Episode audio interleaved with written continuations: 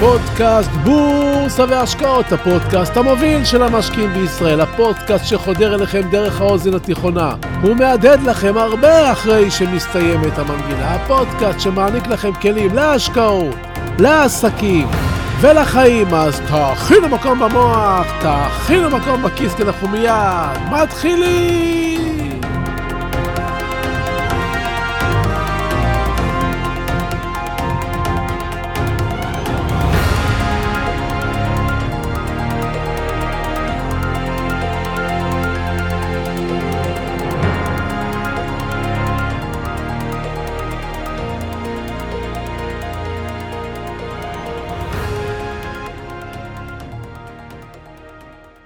מספרים שאיש עסקים אחד נכנס למשרד הלוואות חוץ-בנקאיות בתל אביב, וביקש הלוואה של כעשרת אלפים שקלים לשבועיים. הפקיד הצעיר והאדיב שטיפל בלקוח הסביר לו שאין בעיה, ועבור הלוואה כזו הוא ישלם 400 שקלים.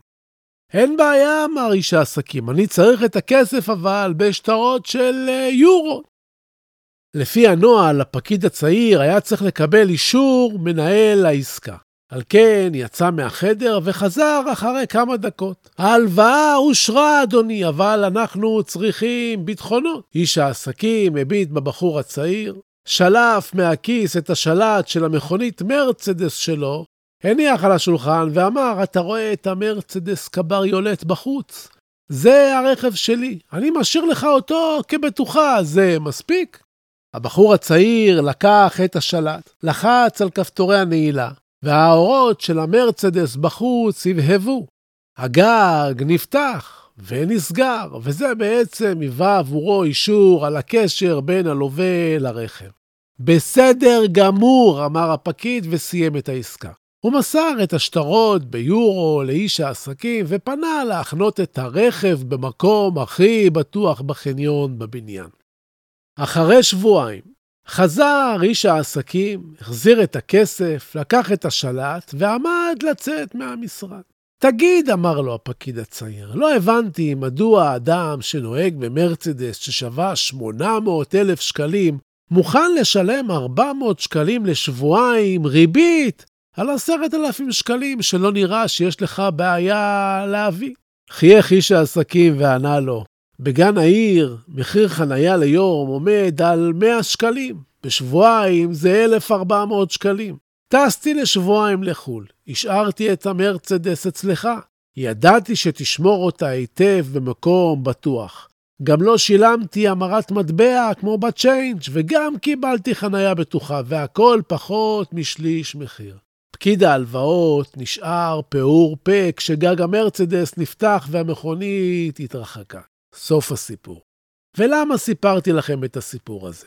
כי לפעמים אנחנו אלה הפקידים שלא ממש מבינים שברגע הזה עשה מישהו עסקה טובה לידינו, ואנחנו בכלל לא הבחנו ולא הבנו. כי לפעמים אנחנו חושבים שאנחנו חכמים והסיטואציה מוזרה, בעוד שבפועל הסיטואציה חכמה ואנחנו אלה שמוזרים. ועכשיו, אחרי שפתחתם את הראש, שנמשיך? שלום, ברוכים הבאים לפודקאסט בורסה והשקעות, הפודקאסט המוביל של המשקיעים בישראל. והיום נדבר על מטרות, על אסטרטגיות, על השקעות, אז פשוט תישארו קשובים, תהיו ממוקדים, תכינו מקום במוח, תכינו מקום בכיס, כי אנחנו מיד ממשיכים!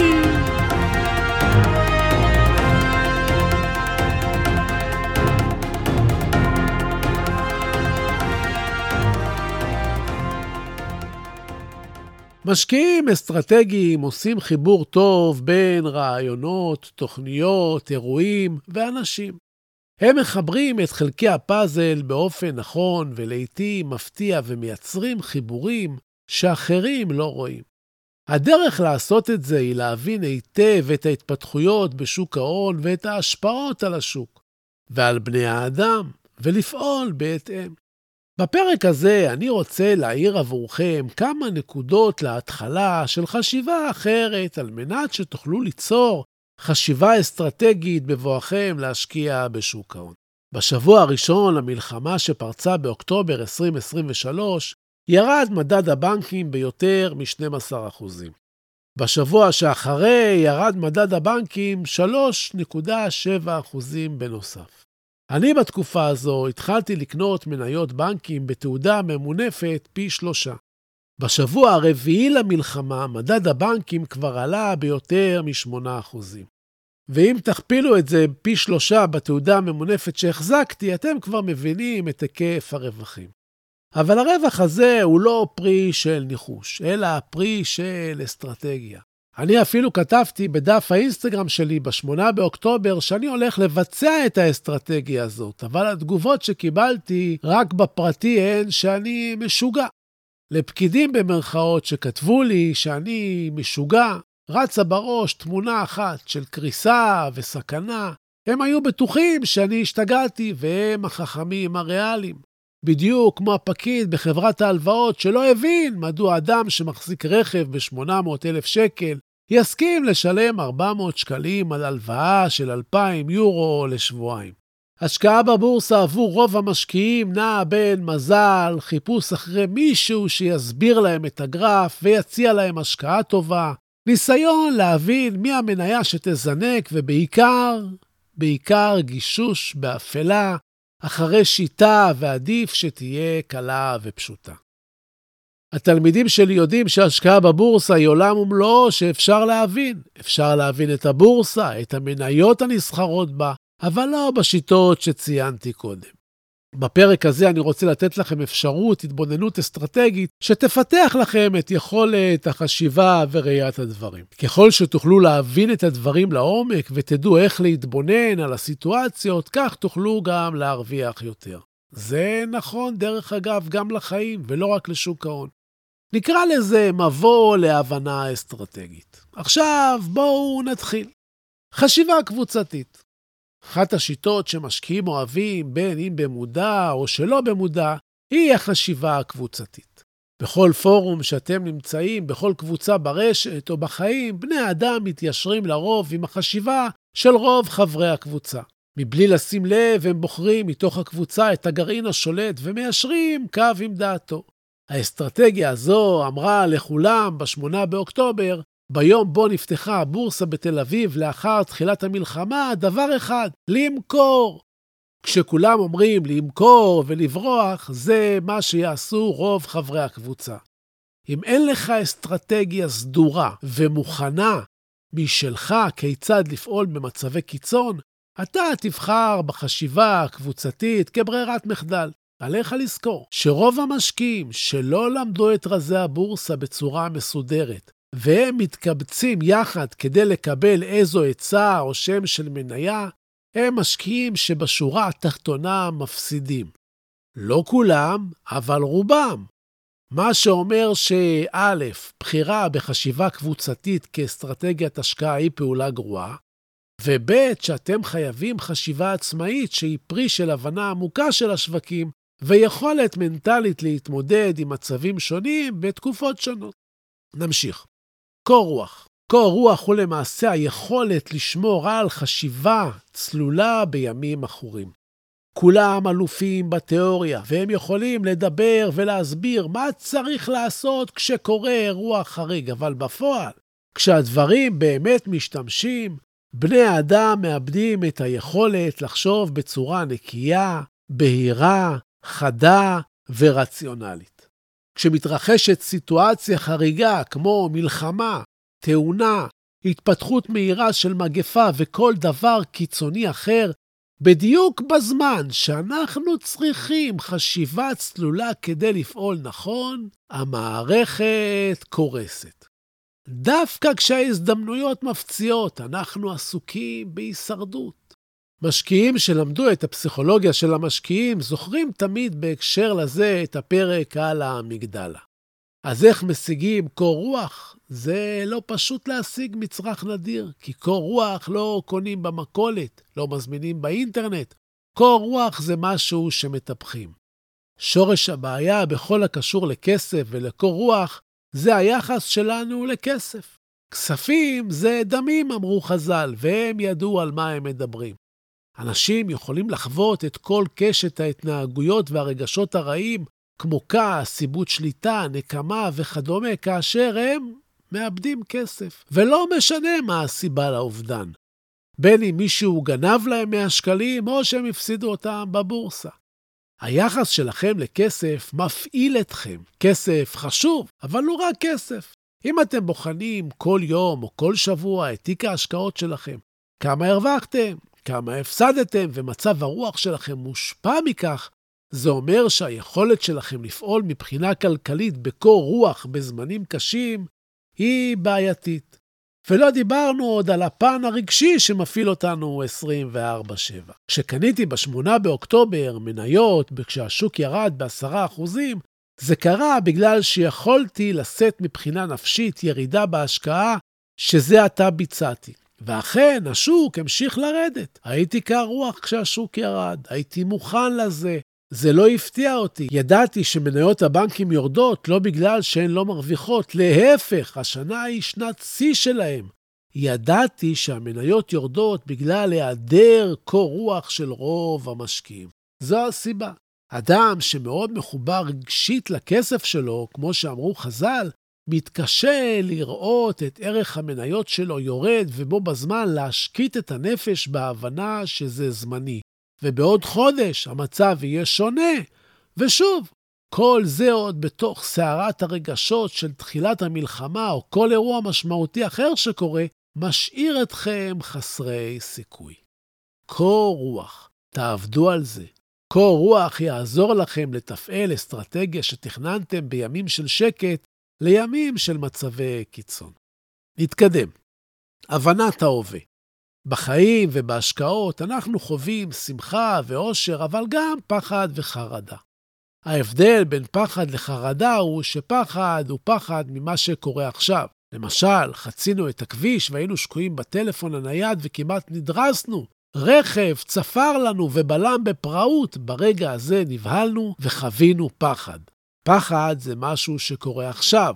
חרדה, לעומת זאת, זו תחושה שמשתלטת עלינו בגלל משהו שאנחנו מפחדים שיקרה. כלומר, משקיע שחווה פחד ברגע זה, צריך ויכול לנתח את הפחד שאוחז בו כרגע. לנתח אותו ולהחליט כיצד לפעול. כאן נכנס הקור רוח מהסעיף הקודם.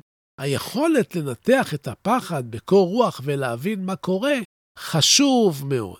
ב-11 בספטמבר, כאשר המטוסים של בן לאדן התנגשו במגדלי התאומים, אלה היו רגעי פחד.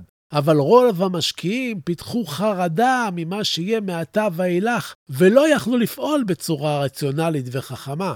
ההבחנה של משקיע, מה פועל עליו כרגע, האם זה פחד רגעי בגלל אירוע מסוים וזה טבעי, או שהשתלטה עליו חרדה חשובה מאוד.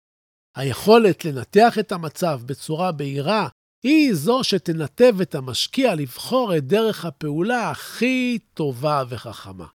גם כאן החשיבה הקבוצתית לא תעזור, כי הנטייה הטבעית של רוב בני האדם במצב קיצון של חוסר ודאות היא להעצים את האירוע ואת תוצאותיו, מה שמעביר אתכם בקלות מפחד עכשווי לחרדה משתקת. תבינו את הסיטואציה ותצליחו לפעול בבהירות.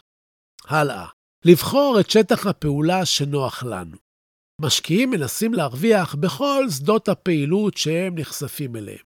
מניות, זהב, קריפטו, מט"ח, אופציות, מסחר יומי, סווינג, חוזים ועוד ועוד.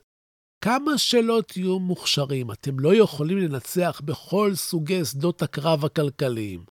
האסטרטגיה שלכם חייבת לבחור תחום התמחות ולהשקיע בו את כולכם. אי אפשר להיות עורך דין פלילי מעולה מהשורה הראשונה, נגר אומן ושף במסעדה מאותרת כוכבי משלן. אתם חייבים לבחור את תחום ההתמחות שלכם, ולחיות אותו, וללמוד אותו, ולהיות בו אומן. אתם יכולים להיות משקיעי על במניות, ואחרי זה להתרחב לתחום נוסף. אבל אתם חייבים קודם כל להיות מומחים גדולים בתחום מסוים, וזה לוקח זמן.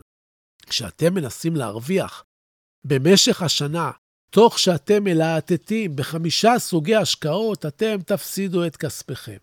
עליכם לבחור את שדה הקרב שלכם ולהפוך בו לאומנים. כשאתה אומן, אתה יכול לנצח. הנקודה הבאה היא הכרת השטח.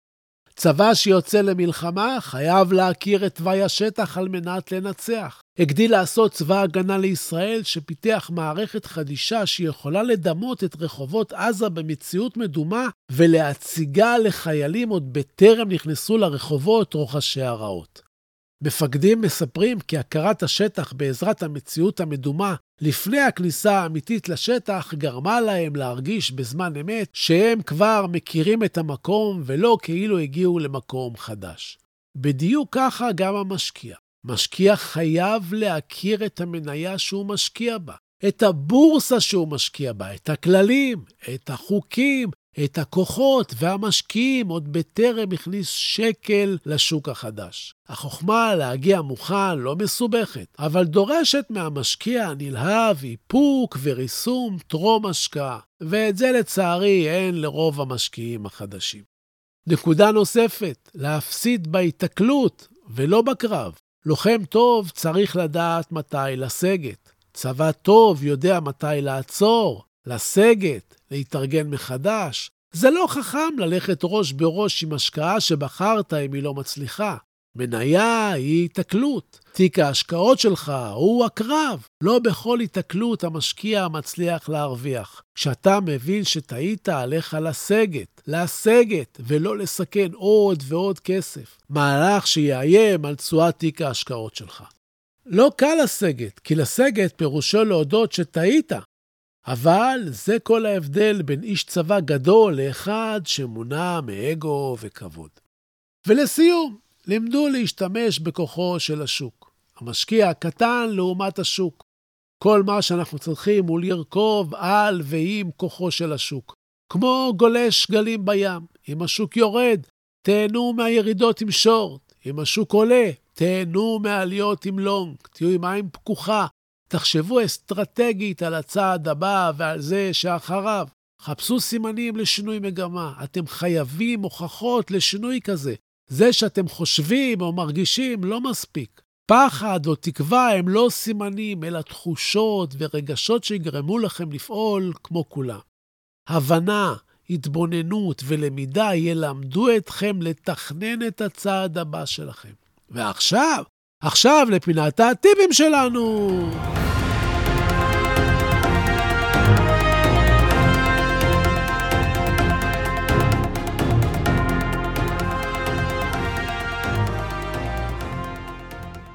הטיפ שלי להיום הוא שאתם חייבים להבין שאין שיטה להרוויח בבורסה שמתאימה לכל מצב. לכל תקופה ולכל זמן יש את השיטה הייחודית שלו. בדיוק כמו שאי אפשר לאכול במזלג את כל סוגי האוכל. אפשר לנסות, אבל זה לא יעיל. אם תבינו שאין שיטה אחת להרוויח בבורסה, תבינו שמה שחיפשתם לא קיים. היכולת שלכם להרוויח בבורסה תלויה לחלוטין בידע שלכם, בניסיון שלכם, בהתקדמות שלכם ובפיתוח של ההבנה שלכם בכל הקשור לאופיו של האדם ולאופיו של השוק. אז זהו לנו להיום. חשוב לי לומר שהפודקאסט שלי מדבר בלשון זכר, אבל זה רק מטעמי נוחות, כי הוא פונה לנשים וגברים כאחד. אני מזמין אתכם לקבל מחפרון, ללמוד איתי באחד הקורסים שלי וללמוד להיות גרסה משופרת של עצמכם. אני מזמין אתכם לעמוד האינסטגרם שלי, סודות כף תחתון בורסה באנגלית. אני מזמין אתכם לאתר שלי www.sodot.co.il ובסיום, אני שב ומציין, כן במה שאני אומר, המלצה מקצועית או ייעוץ מקצועי, אלה תמיד כדאי לקבל מיועץ מוסמך עם רישיון. לי אין, אני רק משתף אתכם במה שאני חושב ומלמד אתכם לחשוב, לחשוב, לחשוב, ותודה. תודה על התגובות החמות, תודה על השיתופים. תמשיכו ותפיצו, אנחנו גדלים ביחד. תודה להילה ברגמן, שעורכת ומאירה ומפיקה את הפודקאסט הזה. שימו לב שבאמצע השבוע עולה פרק של קצרים במוח מדי פעם, אז תירשמו לקבל התראות שלא תפספסו. אני מבקש, סמנו שאהבתם. תשלחו את הפודקאסט לעוד כמה חברים. כן, אני רוצה עוד מאזינים לפודקאסט. תעשו השתדלות, תפיצו. תודה רבה שהאזנתם לי. תהיו טובים. תעזרו למישהו שצריך. תעשו משהו טוב לעצמכם. תלמדו משהו חדש, שיהיו לכם בשורות טובות, כל הישועות, בריאות טובה. הלוואי שתתעשרו בהקדם. אני הייתי צביקה ברגמן, ואנחנו, אנחנו ניפגש בקרוב.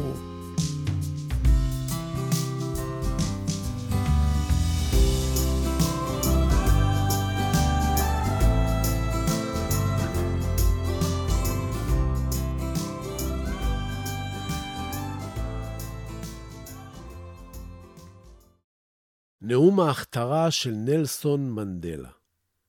הפחד העמוק ביותר שלנו אינו מפני חוסר היכולת. הפחד העמוק ביותר שלנו היא הידיעה שעוצמתנו אינה ניתנת למדידה. האור ולא הצל, האפל שבנו, הוא שמעורר בנו חרדות. כל אחד מאיתנו שואל את עצמו, מי אני שאוכל להרשות לעצמי להיות כל כך מבריק, מקסים, מוכשר ומאושר. למעשה, מי אתה שתרשה לעצמך לא להיות כזה?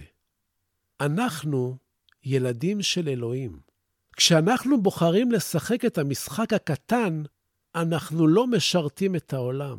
אין שום דבר נאור או מואר בצמצום האישיות שלנו, רק כדי שאנשים ירגישו נוח בחברתנו.